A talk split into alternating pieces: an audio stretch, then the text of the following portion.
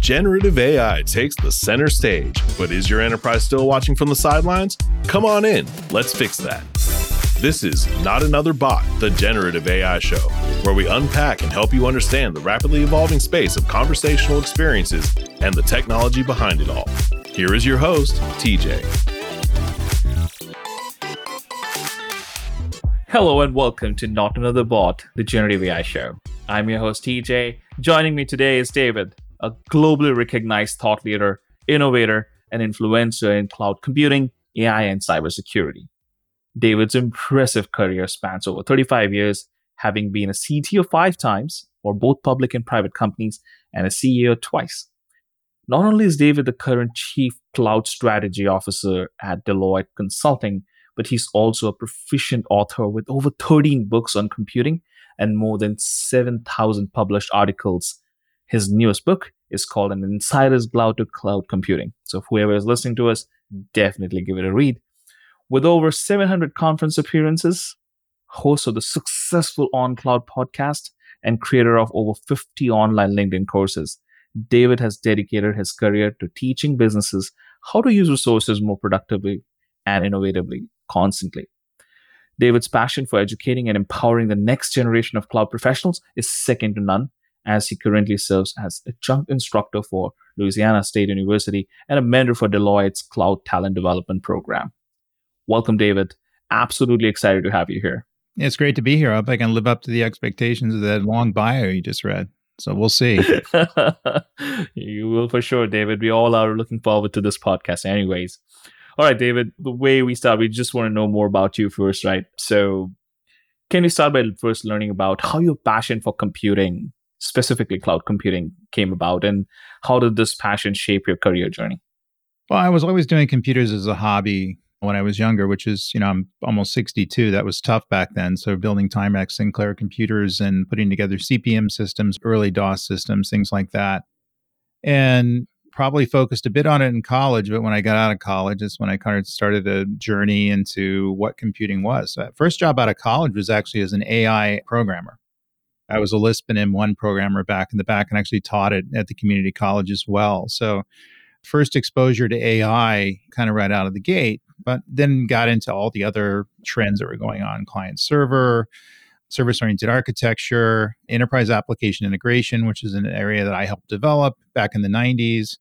And then kind of turned on the fact that I really saw the fact that through economies of scale, we could leverage these very advanced systems through a shareable infrastructure which was something that was not very popular at the time. I think most people thought I was a dumb idea, but actually started writing early papers, Project Archangel back when I was at Saga Software, which is about building an infrastructure as a service computing. I got absolutely no interest in it. I think I published it in IEEE or some other things and uh, had some investors come in and started to build companies in those directions. At that time, we were seeing the early rise of software as a service, and they were called application delivery networks, and really kind of the early uh, rise of cloud computing in terms of integration as a service, things like that, but nothing that really took off. So, rode that through the whole painful time through about the year 2000 to about the year 2008, worked for different cloud computing companies, different levels of success. There wasn't a lot of interest in the industry. At the time, AWS started to build out their cloud. Salesforce.com became more of a, a household word, uh, and so it started to become popular. And then 2008, the whole thing just lit on fire in terms of where cloud was going. NIST uh, gave it some names. I was actually involved with that in terms of how we're categorizing the thing software as a service, infrastructure service, platforms as a service, private cloud, public cloud, that kind of stuff. And just really hung on and trying to figure out how to lead thought in the space, including how architectures are going to work, how to leverage this stuff successfully, how to use it in uh, different business scenarios, and trying to get ahead of the market and figuring out not only where the market is going, but actually leading thought. In other words, providing capabilities as to people have expectations into what they can leverage this technology for, where it works and where it doesn't. And I think there's been vague amount of success there. I think everybody has a tendency to chase the marketing messages more so than the pragmatic messages. So we're kind of reeling from that. And it's working with a lot of clients and customers in terms of what they can expect for this technology to do, uh, where the value can be found, and what the realistic take on this stuff is. Now, with the whole generative AI stuff, it's AI again AI all over again, but this time with huge amounts of potential in the marketplace. We have these systems are amazing for what they're able to do. And the great thing about this, people can see it and touch it. And we think about AI when I worked on it back in the middle 80s. Say you want an AI system, it's fine, 30 million bucks, and you can start playing with it. And it wasn't very impressive. Where today, you know, it's just a matter of linking into a cloud based system and starting to use it. But, you know, now we're at the beginnings of kind of a second or I wouldn't say a second, but a third, fourth revolution in terms of how we're going to leverage information differently and really taking things to the next level. So cloud computing becomes the enabling platform to make that happen because it makes it cheap enough, it makes it available enough for people to leverage it. And that's the real game changer in the world of AI. We'd still be dealing with the $20 million systems to get something up and running, and that won't scale. So every small business can punch above its weight. Everybody can leverage this technology for dis- different aspects of it. Any startup can leverage this technology. It's completely affordable, if not free in many instances. And it's going to be a re revolution in terms of our ability to weaponize this stuff to kind of take industry to the next level and change the expectations of what a client experience is and how we experience technology, how we experience products and services. And so here we are. It's very much like cloud computing was in 2008 on the cusp of building something that's on top of the infrastructure of cloud computing that's looking to take the whole thing to the next level. So it's focusing on all layers of the stack on the primitive cloud services, storage compute, databases, things like that, all the way up to the very sophisticated generative AI services that we're building today. How are we going to operate this complexity? How are we going to make it work? How are enterprises going to leverage it? And it becomes, you know, from maybe 10 miles an hour to 100 miles an hour, the number of questions that we have in terms of how to use this technology properly. So, right now i'm focused on the next 10 years trying to get in the middle of this and trying to figure out where the patterns are what people should be leveraging and where to be leading thought in that space and more importantly how people can make money at this stuff and build a business around it and i think it's core to everything and also by the way how can it improve our lives people about you know look at the ethical issues with cloud with uh, ai technology at the end of the day it has to make our lives better else it's not worth us messing with Totally. Wow. That's a wonderful introduction to it. And thanks for calling out the whole cloud computing revolution. Like I started like around 2009 and 10 working on Citrix, uh, you know, XenApps and app Zen servers and beyond. Like we started seeing virtualization in the cloud becoming a reality. And then at the initial days of Azure, like day in, day out. So I could totally relate to the complexities, the way people saw different offerings, infrastructure as a service, PaaS and SaaS, and those terms were like how they evolved over a period of time. So it is kind of going back the memory lane. But thank you so much for also calling out how AI's adoption has increased. Now, on those same lines, now that generative AI has become, I would say, you know, there's a hype, there is also a buzzword, but I also know given companies like us who are really deploying solutions for the customers, right, and in production using our platform, uh, completely powered by generative AI, so we know that there is a humongous need and also the impact of it.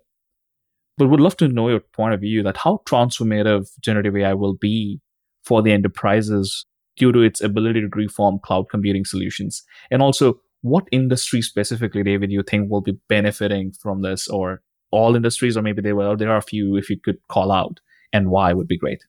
No, I think it will be industry specific value because if you look at the value of generative AI or AI in general, it really goes to what the industry is doing and your ability to weaponize it in a positive way. So, manufacturing companies can get into it in a very lower value way. So, there's optimizing supply chains and the ability to automate factory floors, things like that, and make some good bets and become more productive and efficient at what they're doing. So, they're going to get some incremental value where financial institutions, the use cases that they have, the ability to pick stocks, the ability to manage uh, financial transactions, digital currency, all that kind of stuff, huge amount of value can be gained. Where it's just a matter of them building an LLM that's going to be better than their competitors' LLMs, large language models, which will kind of take the business to the next level, be and have a huge value, multiples of thousand, ten thousand times the amount of money that's being spent. So to the point you made earlier, and I'll combine the answers. I think the people to find the incremental value in this stuff really depends on the applications that they're going to be able to put forth and solve it with the technology.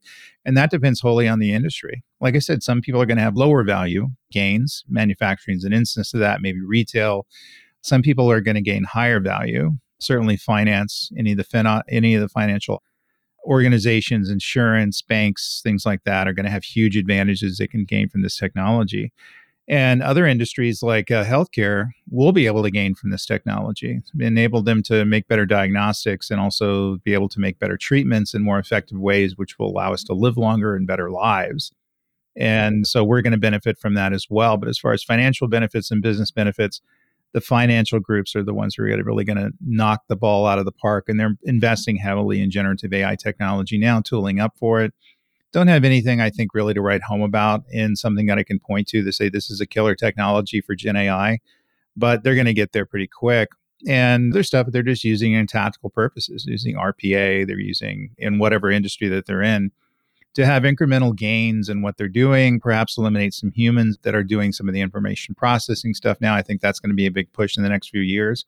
But as far as getting the knocks out of the park, I mean, that's going to be areas where they're able to take information and turn it into revenue. Take in finances is the big issue there. So it's going to be interesting to see how people are going to gain out of this technology because all of them are going to benefit. So rising time tide raises all ships. However, some ships are going to move very quickly based on the applications that they have and the ability to weaponize this technology. But there will be some companies that'll not realize any benefits at all. I mean, some of my old past old clients, they're tire manufacturers in the middle of Ohio and they'll have some use for it, but it's not going to really change or revolutionize the way in which they do the business and maybe get to a better supply chain, things like that.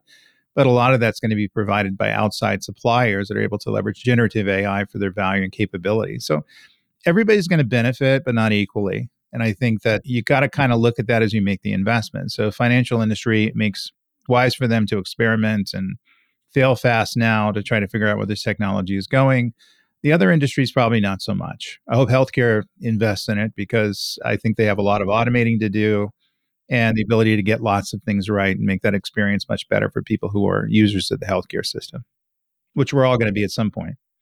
Yeah, absolutely. And I think one of the things that we do also understand, I think you touched upon it while landing the narrative, is the understanding of the use cases and also like what specific apps they should be building which they will benefit from generative AI precisely. Now, keeping that in mind, what are some of the sort the hurdles that probably will be or currently preventing the mass integration of generative AI in the cloud computing and cloud security space? And how can these enterprises overcome that thought process or the challenges precisely? Yeah, the biggest hurdle is skills and training. They're just not out there. So people who can do generative AI architecture in the cloud or otherwise, they don't know the first thing and how that's done. I noticed that my generative AI cloud course out on LinkedIn Learning is just getting all kinds of hits because people see not only the skills as needed and getting people trained in that technology, but the ability to remarket yourself as someone who's able to do that capability. Unfortunately, I think it's a little bit beyond just taking a course and even as learning generative AI running on AWS and Azure, things like that. You have to have some pretty deep skills in how you leverage this stuff effectively and the ability to build models, the ability to deploy models, the ability to understand supervised versus unsupervised training, the ability to identify training data, and also the ability to deal with the legalities of it all. If you're leveraging generative AI, which is built on other people's IP, just them restating the IP in an LLM doesn't necessarily get you away from IP infringements and understanding the laws and legal challenges that are out there there's not that many people that exist right now. Even the AI specialists don't haven't really tooled up and retooled up for the generative AI stuff. They don't understand the differences. Cloud architects are just focusing on cloud architecture, not necessarily how generative AI is going to be built around those systems and the ability to get into different data architectures and things like that. So it's a deep set of skills. Not only people understand the insides and outsides of generative AI, but people understand how data consumption works in generative AI. People understand how the network bandwidth is going to change. People understand how the database technology is going to change. People understand how to leverage these cloud platforms in an optimized way. We're able to, you're not spending a million dollars a month on this technology. That can't happen either. And so that's what's hindering things right now. It's not going to the technology. The technology has been outstanding. We're able to do some things with the technology, you know, had no hopes of doing 10 years ago. Now it's there and it's for us to pick. But the ability to use the technology effectively. In fact, my largest concern right now is people are hiring people who lack the talent I think needed to build and architect these solutions. And they're going to be misstepping their way into generative AI, using it and misapplying the technology and then not get the value out of it. I think we're going to see this big hangover in two or three years where people will be writing about how generative AI failed them. And it was really more self inflicted wounds. We saw this in the cloud as well. You know, people talk about how cloud is more expensive than thought. And I, and I look at each of those scenarios. They weren't using it effectively. They weren't doing the refactoring of the applications that are needed to kind of take things to the next level. And the same thing's going to happen with generative AI. And that's the fact that we're lacking the talent. So, uh, one thing the boards of directors are calling the CIOs in and telling that you need to move to this technology, generative AI. It's game changing. We read about it in airline magazine, and we're all in on this technology. Go make it happen. If they can't find the people internally and externally to make that occur, they're going to settle for second tier and third tier talent, which many of them are, and move fast with the wrong people, make huge mistakes, lose a lot of money, perhaps even some instances probably derail the business so they can't recover. So a lot of businesses are going to go away because their competitors were able to leverage this technology and weaponize it and become a disruptor in the marketplace where they weren't. And the core reason that they weren't is that they couldn't find the talent. We can't invest the money. We just didn't have the creative and innovative capabilities to find the talent that we needed to bring it inside, either train them and hire them and things like that. And that's the big fight that's going on right now. I hate to say it boils down to HR and hiring, but it does. And it's funny, it's like we're hiring to get people on board to ultimately do things with less humans. So we need the humans to move to a mm-hmm. more pragmatic state, which is still a few years off. That doesn't mean we're not going to find other jobs for them. They're going to be better than what right now. But it's just lacking in the sense of urgency there. And uh, the big thing is, like I said, I think people are hiring second tier, third tier talent they're making core decisions. I'm talking to a lot of people, a lot out in the industry who are making huge decisions for big organizations that really have no good idea as to where this stuff is going and are able to take a pragmatic view on how to leverage this technology and are going to deliver way under uh, optimized solutions. And they're going to tell me, well, it works. And I say, okay, well, it works, but there's no value being brought back to the business. You're spending 10 times as much on executing this technology. You made some mistakes that really need to be undone. That's the core concern. But on the positive side, you will see some very innovative businesses that do get it, that do figure out how to hire the right people, train the right people, gain the right insights and technology, know how to experiment with it, know how to fail fast. They're going to end up leading their industry. And I don't care what industry it is, banking, we talked about that, huge value there. But, you know, whether it's a manufacturing organization able to provide better customer experiences, you know, we're going to have automobile manufacturers are able to allow you to configure a custom made car completely designed by yourself and they basically will print it like a 3D printer in a factory. Well, those capabilities are there right now in our ability to do it, but we don't have the ability to manage these very complex processes that it takes to make that happen. Generative AI will provide the ability to do that. Well, maybe not a car in many instances, but your ability to create custom homes, your ability to create custom furniture, ability to do things that are really kind of out of the realm. We have to pick things out of a catalog that's static that we may like or not like. We can't design something completely from scratch. Lots of organizations are going to provide that capability. So you as a customer, you're able to design exactly what you want. You're able to get it in record time. You're able to see the process in which it's built and manufactured. And by the way, they're going to deliver it to you at half the price because they've automated a lot of the expense out of it, whether it's the supply chain or humans it takes to do it and build it someplace else. That technology is coming. So who's going to benefit from that? How are they going to leverage that? banking systems. We're able to custom design investments and ability to set your investments to the perfect risk exposure that you're looking for versus having a broker go, ah, I don't know, maybe that one, maybe that one, and pick the right stocks for you in the portfolios. All that technology has been able to be done for the last 20 years. It's just not been affordable and it's not been accessible to the business out there. Now it is. Now we have unsupervised learning, learnings, able to take massive amounts of data and turn it into core decisions that are able to make decisions based on almost perfect information. That's beyond revolutionary right now. So, if businesses are going to weaponize that and take it to the next level, that has to be a higher priority. And they need to figure out how to get the talent in house to make this happen. And they need to, understand that they have to have to culture of innovation to kind of take things to the next level. Those things are, I don't think, have occurred to the point where it needs to occur so well explained this whole thing, David. So spot on. I think the experiences that we're building within the company will also eventually impact the experiences that goes externally to our customers because if people don't know what they need to do and how to build these systems i think how will you even make anybody else successful so rightly said now keeping that in mind and just taking some pointers from there how does generative ai scale in cloud environments and what kind of performance considerations are important for enterprises adopting this technology? Like as they take this journey and educating people within the company or behind the talent, but how and what are the consideration they should look into the cloud environments precisely from performance and scale?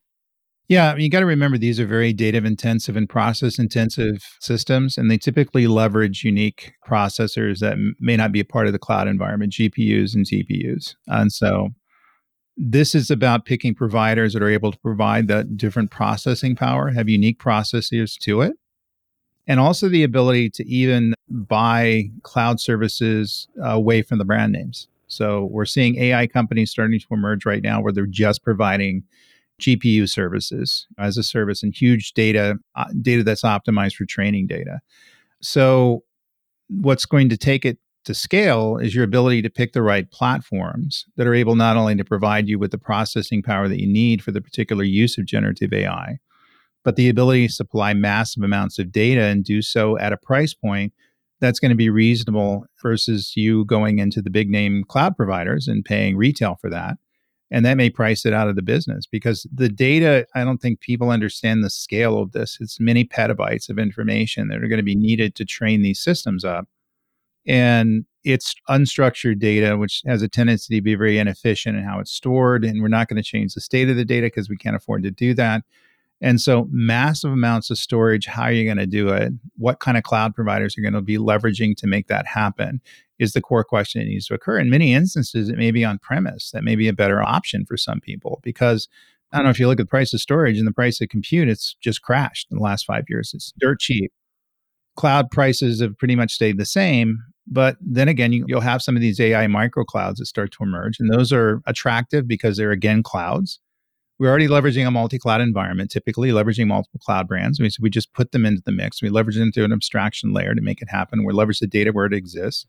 They know and have pre built processes for migrating training data or leveraging training data where it exists, build these LLMs directly in the systems those are the performance questions that need to occur right now. So it's not around making things perform. With enough money and time, I can make everything perform as well as you want it to perform. We can pay for access to CPUs and GPUs and TPUs and storage systems.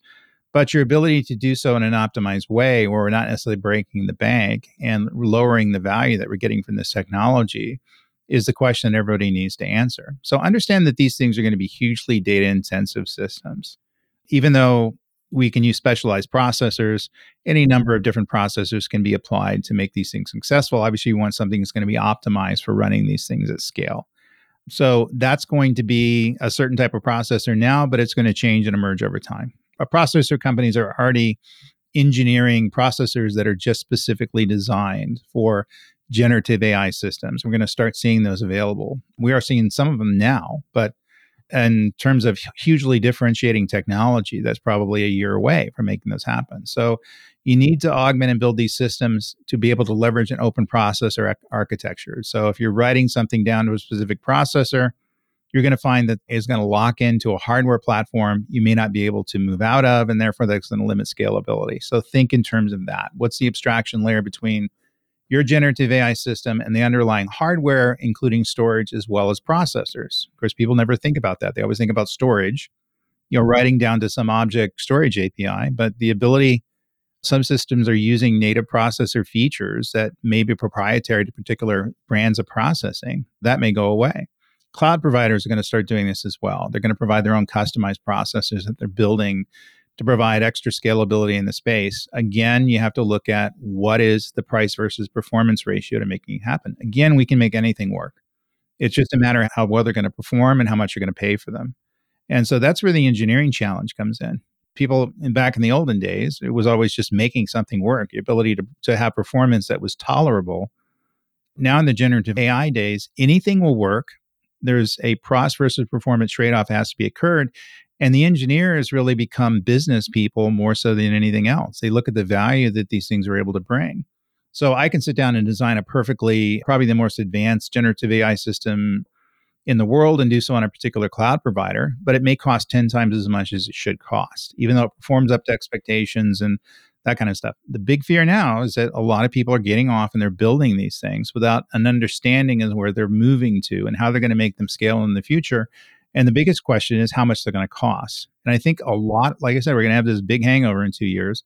And that's going to be related to not that they didn't work. It's always generative AI was very impressive, just like cloud was very impressive. But in 2022, people realized they spent more about 2.5 times as much as they thought they would spend in cloud.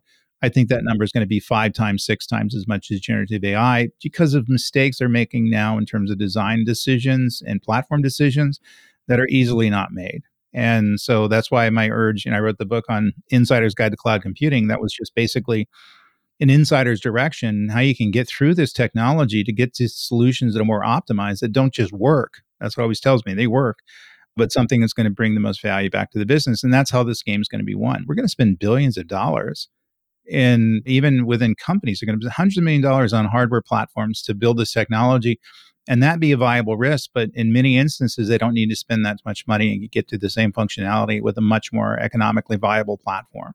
So it is performance. I think we're going to have a lot of people understand how to engineer for performance, but engineer for price performance is really where that game needs to be played. Yeah, I think that's something, you know, as we built our own large language model and certainly did a lot of grounding. I think to your point, especially given we made it like more dynamic based in terms of the workflow generation given we're you know bot platform company. But I think the biggest thing is that while using the power of the backend, the hardware, and the cloud computing, it's actually pretty expensive to host. For a customer, it's like great experiences. They're able to quickly build the entire automation journey. But on the back end, it's a lot of heavy lifting. So, very rightly said.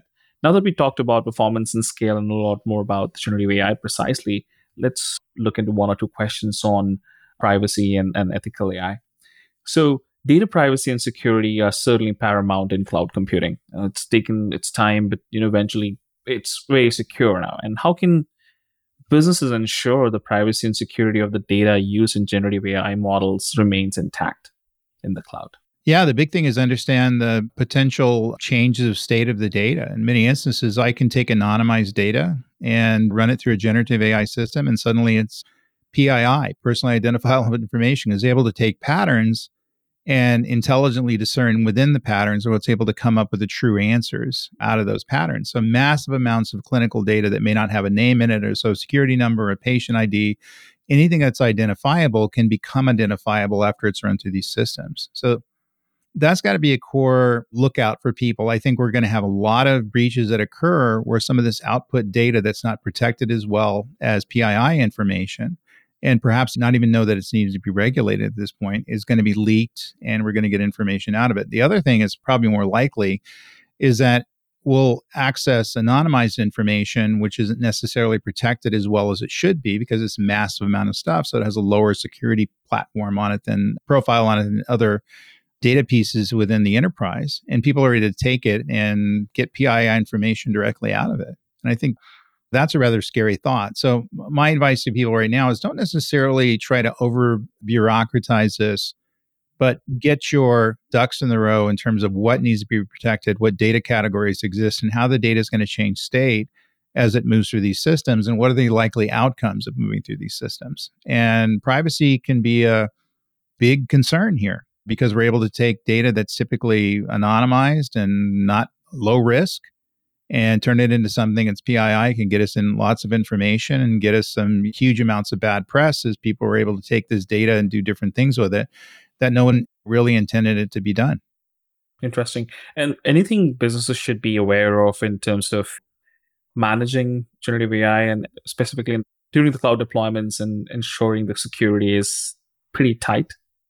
Yeah, I mean, it should be just extending the best practices we're current, currently doing now to generative AI. And that's the big one. And also re identifying the data, as I just mentioned, as being potential risks that may not be understood as a risk. The data is going to change state as it runs through this thing. It may come out as a risk. And so you need to start thinking through that. So, identity access management systems are your best protection. Your ability to identify the data down to the tuple level, down to the record level, down to the object and table level. So we know what it is and what it's able to do, but the ability to understand the potential changing states that can be a security risk. And so, in many instances, we will secure data down to the database or maybe even down to the bucket but not down to the object, down to the details that it needs to be in. And that's what has to be done because different pieces of data are going to have different security risks when you generative AI is around, just because they're able to, like I said, change the state. Businesses typically don't think that way. So, in many businesses out there, they're largely undersecured. They're underinvested in the security that needs to go into the cloud based systems. The systems are there. They're better in the cloud than on premise because that's where my money is being spent right now, but they're not leveraging them. And I think that was really kind of a bad outcome of the whole lift and shift movement we had over the last 10 years. People just moved to the cloud as quick as they could, lifted their code up, lifted their data up, stuck it in the cloud, probably put a security system around it, may have put some encryption around it, but not really detailed it down to the application level and the data level. They're going to have to do that before they run that stuff through generative AI. So, in other words, they're going to have to retrofit the security solutions to become a true security solution where the data is secured before they're able to leverage this technology effectively. And I think that's something that businesses should be doing right now. People talk to me all the time about preparing for the advent of generative AI. I always say get your security ducks in a row. In other words, your data is typically not secure, it's not understood, it's not governed as well as it should. You don't know where it is, you don't know who the owner is, you don't know how much redundant data exists. Number one, that's going to be a bad outcome for generative AI because garbage in, garbage out. It's going to learn from bad data and therefore come up with bad outcomes.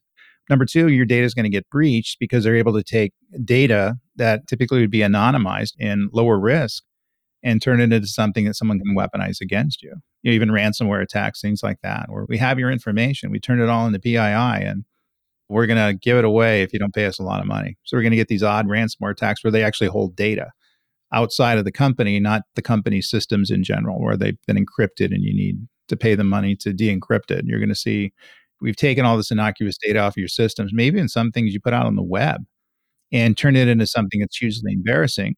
And we're going to expose it unless you pay us money. So we're going to see all kinds of fun stuff that comes out of that. Many of them they're driven by hackers that are able to weaponize generative AI systems into themselves. So you may not be dealing with a human being. You may be dealing with an automated system that's able to get to the outcome of payment of a ransom but you're not dealing with a human being. You're dealing with something that's running, someone put on a server that's anonymized, thousand miles away. They get the outcome of the digital currency that comes their way, but they may not be running the process. That's a fun, scary world we're going to live in, but we're living there now. that's a good one. Never thought of that analogy. that's so true. I mean, phishing is like that now. I mean, phishing has gotten very sophisticated because people are weaponizing generative AI against the phishing attacks. And we're seeing those security systems have to retool and rearrange to defend against those. And so they're always going to be a few steps ahead of us in terms of their ability to take generative AI, which is almost free, and weaponize it against us and have different attack vectors. That was wonderful. Okay, probably a closing question for your time on this one. So, for our listeners, especially those in the uh, C-suite positions, embarking on or accelerating the journey in generative AI integration, what piece of advice would you offer to ensure that their strategies are not just about technological advancements, as to what we're discussing, but also about nurturing human connections and balancing digital transformation, all keeping the cloud adoption in mind? Well, digital transformation should have the customer at the center of everything. It's if you look at those smarter ways to do it, this is about adapting to the way humans want to consume information. And sometimes we lose sight of that. And the companies that do lose sight of it are going to lose sight of their markets. They're not going to make as much money. So ultimately, and you do any digital transformation, we're dealing with cloud or not cloud, and cloud's 99% of it. Now we're building these systems and taking things to the next level. We have to look at the different human experiences that we're creating and different ways in which we're interacting with our customers and employees and other people as human beings to make sure these systems are making things better we can't automate human beings out of the equation. We can make their lives easier. We can make the employees' lives easier, automating some of the mundane processes. We can make a doctor's life easier by automating some of the checks in terms of the diagnosis that he or she are doing to make sure they don't misdiagnose something and apply, you know, give us a prescription to something we're allergic to or thinking like that. So if it's able to better the humans that are involved in the loop, whether customers, employees, anybody using the systems, those are the decisions that need to be made right now. In many instances, I don't think they're being made. We're not considering the customers at the center of the universe. We're considering profit. We're considering revenue. How are we optimizing things? And people will focus on that end of it. And I understand why, because we're geared to do quarter on quarter growth in the US economy. But in focusing on that rather than how we're affecting the human beings, we're going to miss the larger picture. We're not going to gain the market share that we're looking to move into. And really, is people are going to make decisions and vote with their feet. Many, if you're not easy to deal with, whether you're a human being as an employee, I mean, I'm going to find a job someplace else, or I'm a customer, and you're not as easy to deal with as a person down the street that's able to look at me as the uh, center of their universe in terms of how they do their digital transformation. We're walking and you cease to become a company. And there's some companies endangered of falling into that right now. They've gotten too much into focused on business process reengineering and not necessarily understand how the human beings fit into it, and then wonder why that there's humans leaving, employees are leaving, customers are leaving, things like that, because they feel neglected and other people are doing it better. Exactly. This is perfect, David. Thank you so much for your time. This has been an amazing discussion.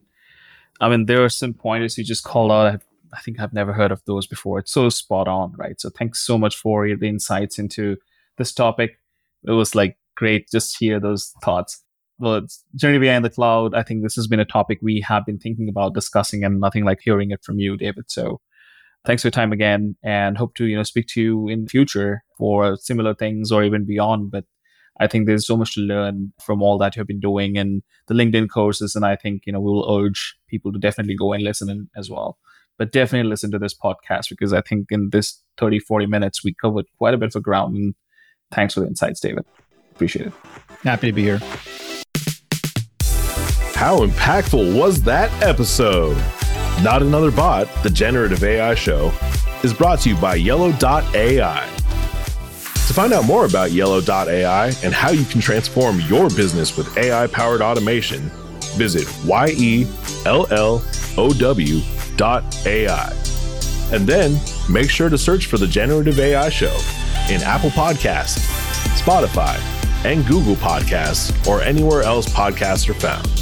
Make sure to click subscribe so you don't miss any future episodes. On behalf of the team here at Yellow.ai, thank you for listening.